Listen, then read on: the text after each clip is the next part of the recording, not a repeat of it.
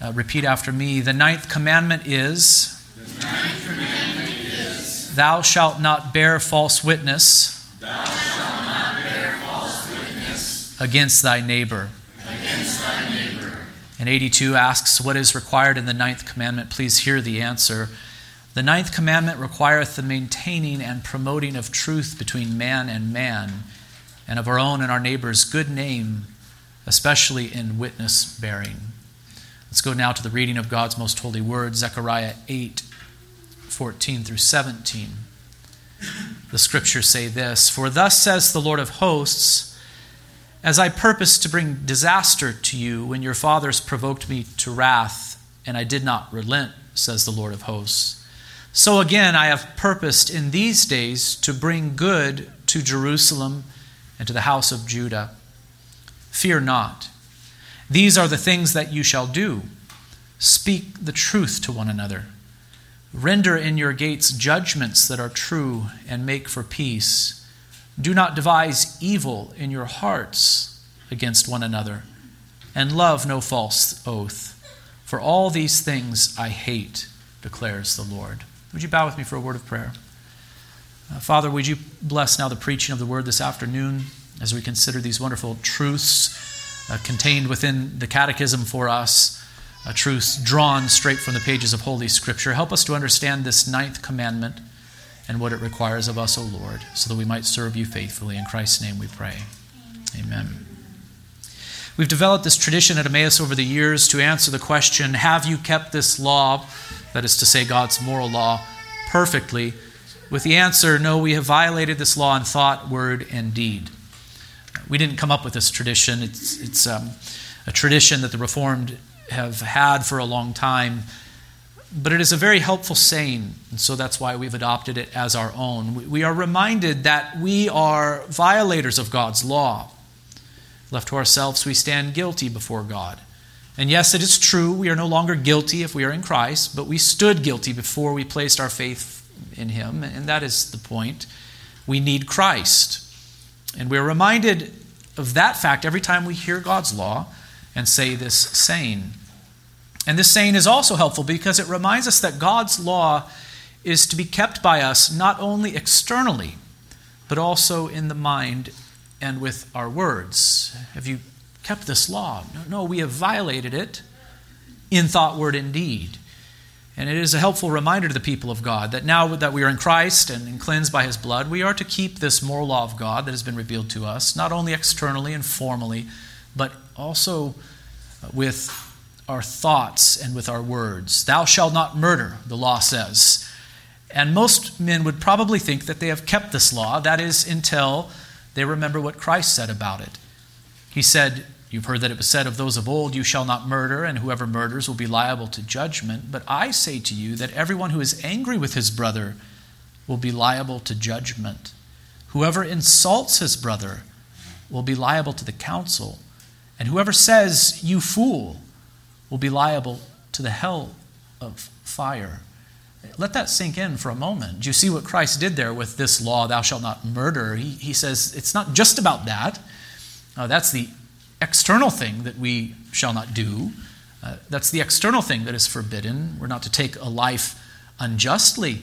But to understand this law really and, and thoroughly, we, we must say that neither are we to be angry unjustly with our neighbor in the heart.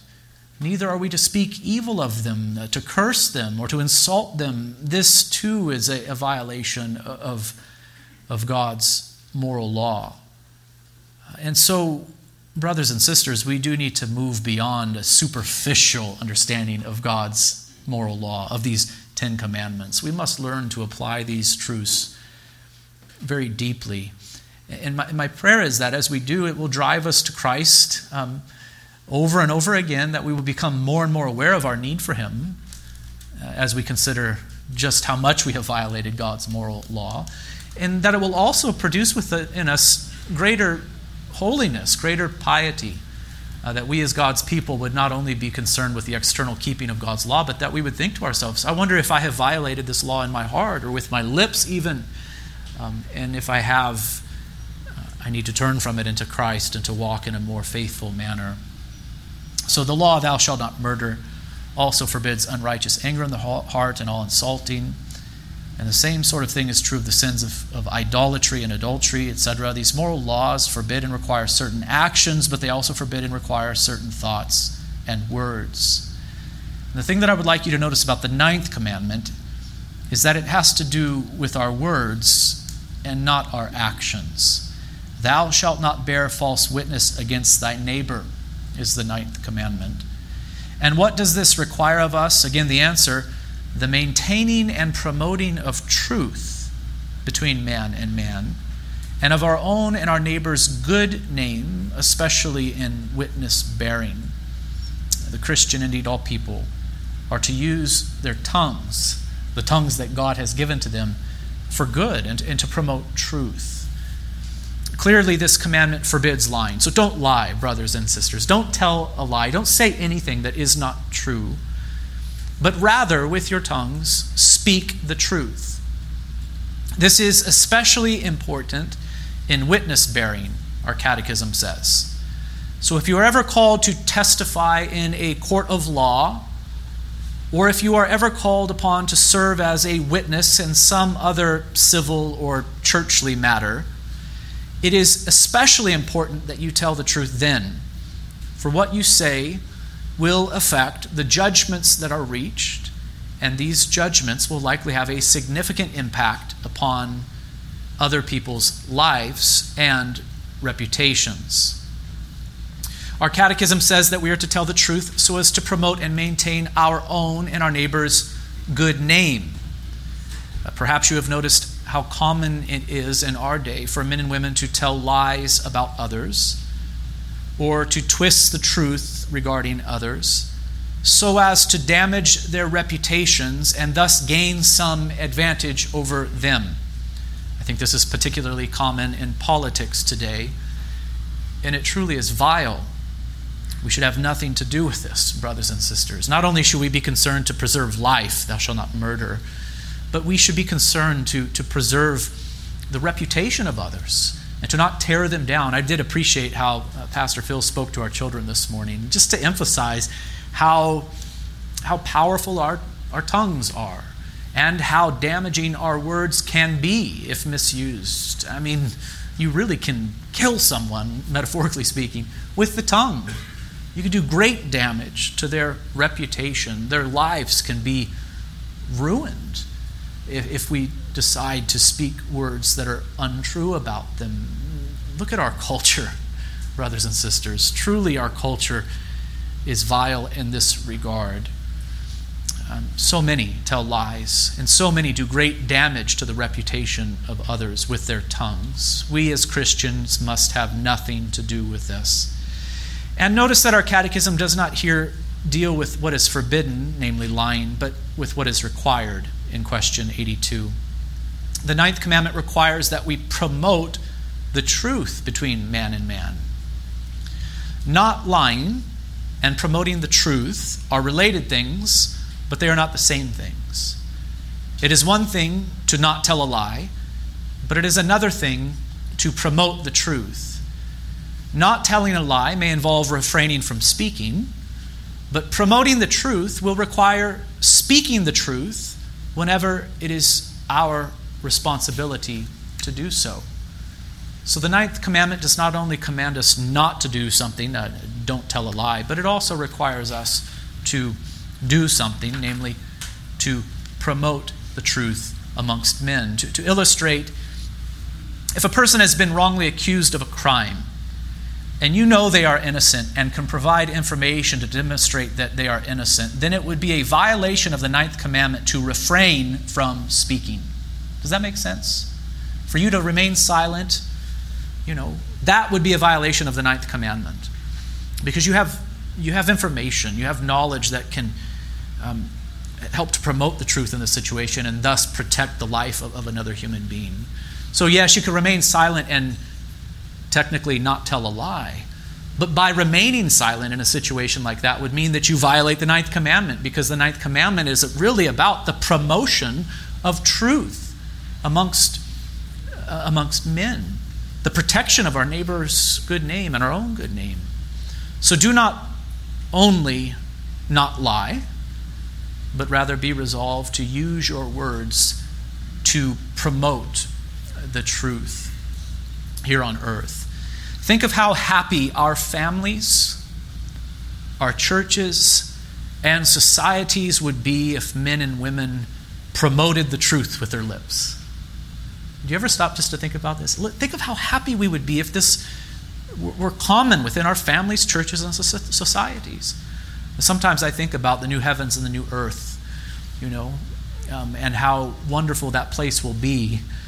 Uh, obviously, because we'll be in the glorious presence of God there, but just to be in a place where there is no more falsehood, there is no more lying, there is no more slander, there is no more libel. Uh, how wonderful it would be to live in a place like that. But we live in a culture that, that is so very sinful in this regard. Lies are told, truth is not promoted, and our society languishes as a result of it. This is what the Lord's this is what the Lord commanded Old Covenant Israel to do in that Zechariah 8 passage that I read earlier. These are the things that you shall do. Speak the truth to one another. Render in your gates judgments that are true and make for peace. Do not devise evil in your hearts against one another, and love no false oath. For all these things I hate, declares the Lord. That's strong language. I hate these things, the Lord says. I hate it when a society grows so corrupt, where, where people love falsehood, where people promote that which is false, where lies are spoken and lives are, are ruined as, as a result. As we've been studying these Ten Commandments, I've often been struck by the thought of how wicked our society is. I think when Christians think of the evils of our society, they often think of the great evil of abortion and how it violates the sixth of the Ten Commandments thou shalt not murder. But if we were to consider our society with eyes wide open, I think we would see that sin is truly rampant. Men and women do often tell lies and fail to promote the truth with their tongues. This happens in the media, in politics, in law, in day to day life. And it is truly sad. We, have, we as Christians and as a church must be countercultural in this regard. And where do we learn to speak the truth in love? Except in our families and in our churches. This is where we learn it. This is where we practice it. Parents, we must teach our children not to lie, but rather to speak what is true.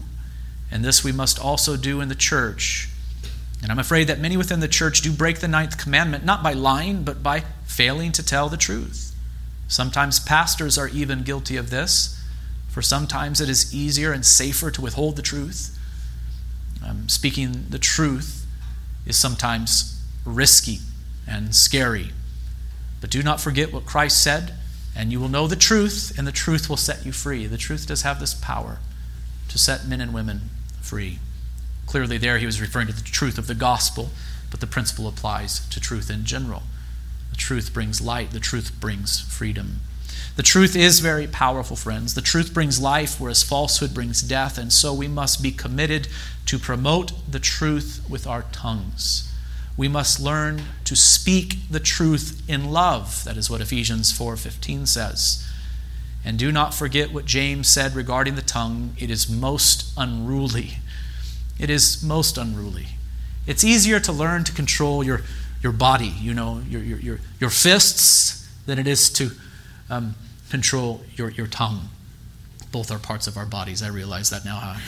But, but, but do you know what I mean? It, it is one thing to, to gain control of your body so as to not strike or so as to not murder, but the tongue is that part of the body that is most unruly, and even Christians struggle to control it so that we use the tongue for good, to build up and to not tear down, to speak the truth and to not lie, and to promote the truth whenever it is in our power to do so. We must learn to do this, brothers and sisters. We must grow in our piety in this regard. We must be godly not only in our actions, but also with our words.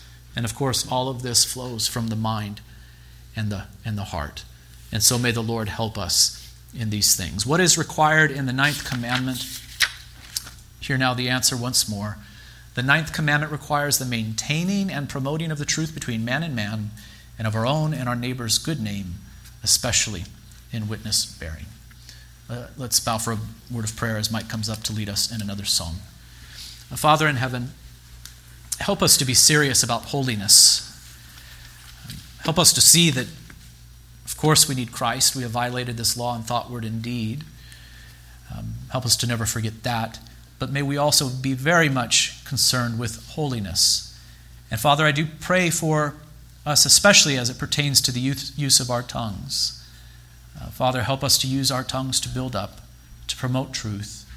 Uh, help us to use our tongues for good and not for evil, O Lord. Uh, strengthen us by your word and spirit, we pray. In Christ's name, amen.